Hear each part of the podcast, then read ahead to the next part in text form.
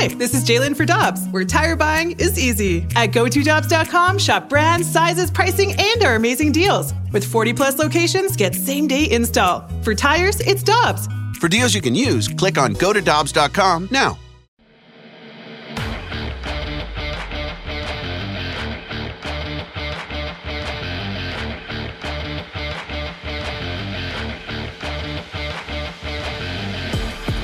The Pro Football Hall of Fame weekend will have a definite St. Louis flavor. Michelle and I will be there on Friday morning from Isaac Bruce's hotel, talking to a lot of the people involved with the greatest show on turf, including Isaac. St. Louis and Steve Atwater, who had a great career with the Broncos going in, and our buddy, St. Louisan, the great Joe Buck is going to receive the Pete Rozelle Award from the Pro Football Hall of Fame for excellence in broadcasting. And Joe is with us now on the Brown and Crouppen Celebrity Line on 101 ESPN. Good morning, sir. Congratulations. How are you doing?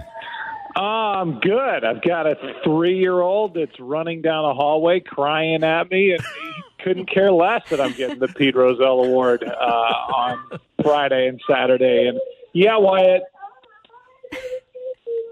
Okay, she's coming in. Anyway, uh, yeah, I, I didn't even put all that together with the St. Louis twist until I don't know a week ago, and uh, I was I'm old enough and the right age to to have played at least stood on the sideline when Steve Atwater was playing for Lutheran North. My wife was a Denver Bronco cheerleader.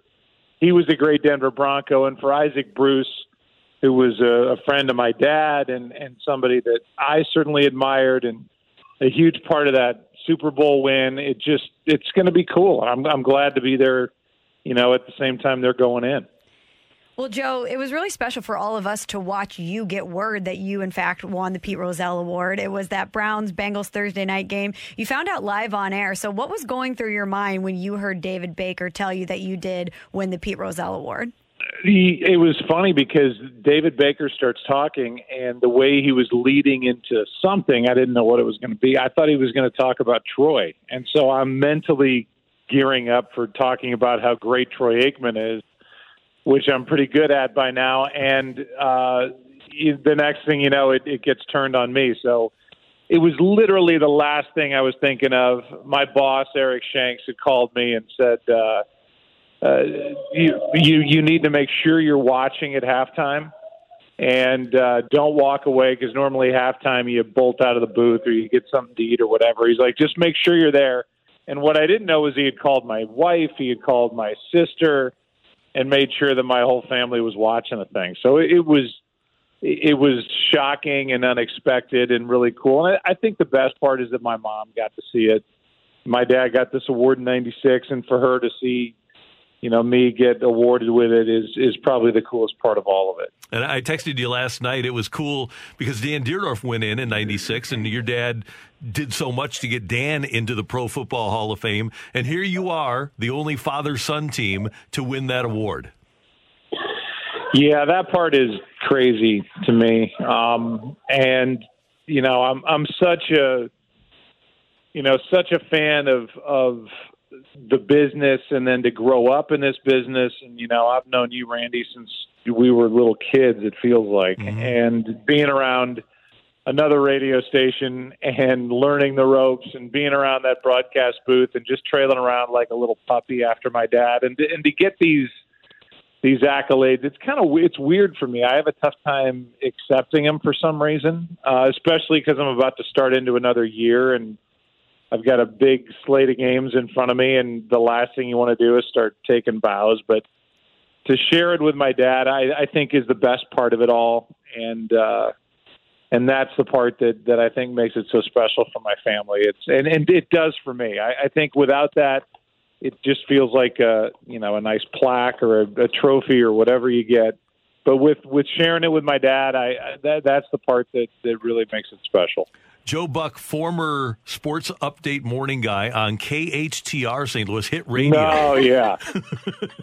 God, that was the worst job in the. It's what you guys do. I had to get up at four in the morning. I was a senior in high school or junior in high school, and God, that was awful. And worked Chuck Buell and right, uh, I remember him. You know, the whole nepotism thing, and to thank God Kay Quinn was there. I mean, she was she was the one voice of sweetness and reason in my life that summer. But you're right. You're the only person in the world other than me that remembers any of that.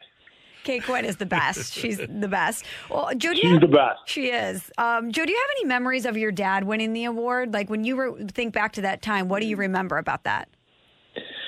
You know, I kind of feel like he went about this the same way I feel about it. Like, you know, it's not why you do it. And I- it feels like if you do it long enough, they're going to come around and, and hand you one of these things. So it's it's not like it's oh my god, I just you know won an Olympic gold medal. I've trained my entire life, and now you get this. So I I feel like for him, it, it was just a cool weekend. I I know that I know for a fact when he went in in '96, it was more cool for him to be there and be around the other Hall of Famers than it was to actually get the award. I, and I, I think for somebody like him, and maybe this is for a therapist uh, to to sort through in my life, but for somebody like him to to work his way out of the depression, to go through World War II, to be a Purple Heart recipient, to make his own way, you know, go to Ohio State on the GI Bill and uh, be told that he wasn't any good, and then get get his way to the Cardinals after a couple of years in the minor leagues, and then he's doing the NFL.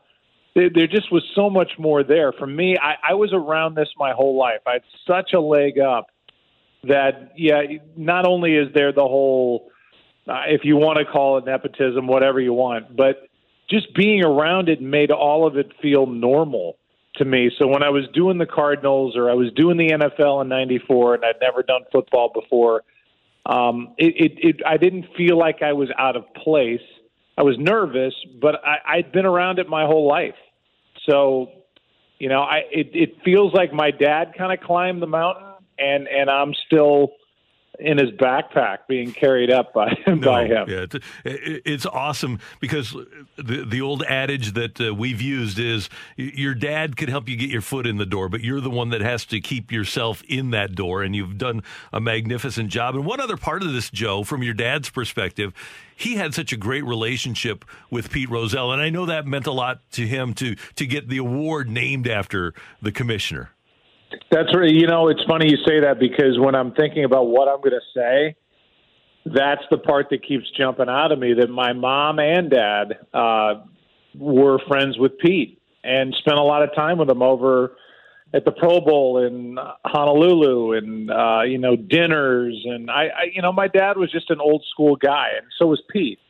You know they you see as many uh, highlights and, and specials on Pete with him with a lit cigarette. Uh, you could find those same videos of my dad back in the day. They just were kind of old school guys that uh, that enjoyed sports, enjoyed the business of sports, and loved being around uh, players and athletes, and and so they were friends. And so to get that award named after him that my dad got in '96, you know, it all kind of ties together. So that part's cool. Quick story.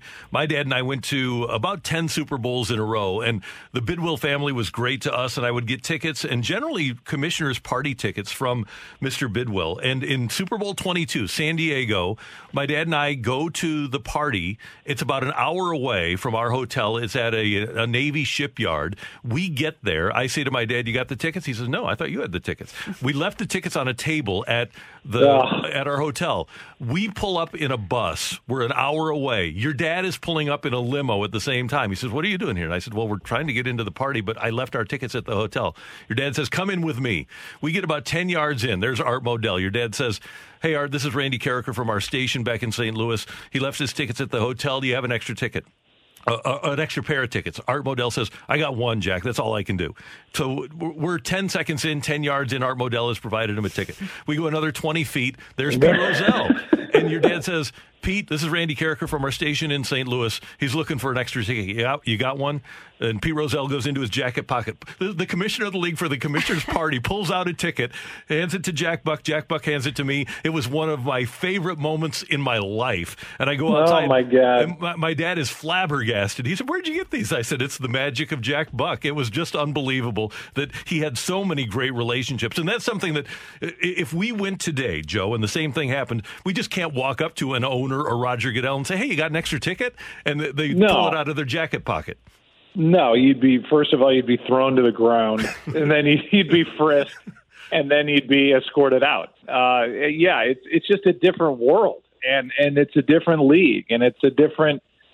I mean, the money. Think about the money that's thrown around now compared to back then. So I, yeah, and that that story is just so him, and that's what mm-hmm. made him great. Is he he had relationships with so many people across so many spectrums, you know, and and that's been the best part of following him into this business. It, to be honest with you, is not worrying about oh somebody saying I I worked with your dad back in you know the mid '80s and let me tell you about him. What a jerk! It was. let me tell you how many great stories I, I can tell in five minutes about Jack Buck. So, you know that it, it's not just that he was a great announcer. I, I just think he was a great person and enjoyed people, and that that just emanated from him, and people saw it and gravitated to it, and that's what made him great. I it it wasn't calling ball one, strike two. It was the stuff that went on in between it and around broadcast that made him who he was, and and I saw that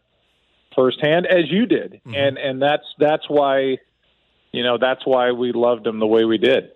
Joe, you mentioned thinking about what you're going to say when you accept the award. You're a professional broadcaster. You speak for a living, so I'm sure that this is nothing new for you. But is it different when you're talking about yourself and you're writing a yes. speech about yourself? I hate it. Yeah, are there any nerves there? Because it's, it's, a different animal. Yeah, it is. I, I can't stand it. I'll, I'll get up there and wing it as you know as well as anybody can on someone else. Um, but when it's me, yeah, you just I just tend to want to deflect, deflect, deflect, and I just think the the theme, and I won't even tell my wife this, and she's in the kitchen, so she's not listening to this. Um, we talked about it last night, and I I think the theme is going to be, and, and it's going to be quick. I, nobody's there to listen to me talk. It's more about the players, but I think it's about just great timing. Whether it's when I came into this world, when my dad's career started to take off, whether it's you know being the the kid that he took to every game and all these different cities and on Cardinal charters and what have you, um, getting the benefit of all that the timing of of Fox coming along in '94 after I'd done minor league baseball for two years in the Cardinals, and then they get baseball, which nobody saw coming. Uh, and so then, you know, that kind of happens for me. Then Pat and John leave. Then Troy, Chris, and I take over for Pat and John.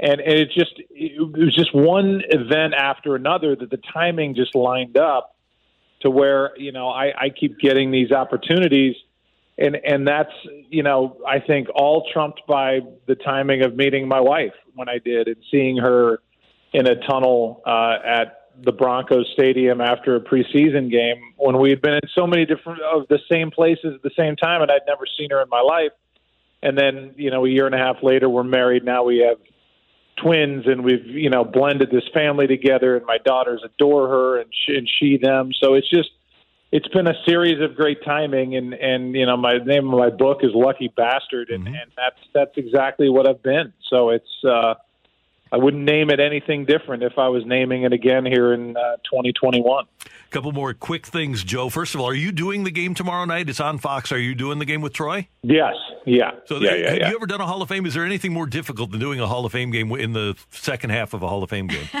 No. How about the first half? I, I mean, nobody's going to play. It, It's uh, you know, it's going to be Mason Rudolph against Garrett Gilbert, uh, and and not exactly the uh, matchup you're looking for. So it's just it's more of a TV show, and I think it's an opportunity for us to, you know, interview the other Hall of Famers to. Uh, to talk about league trends, to to look around and kind of assess what's going to happen in 2021.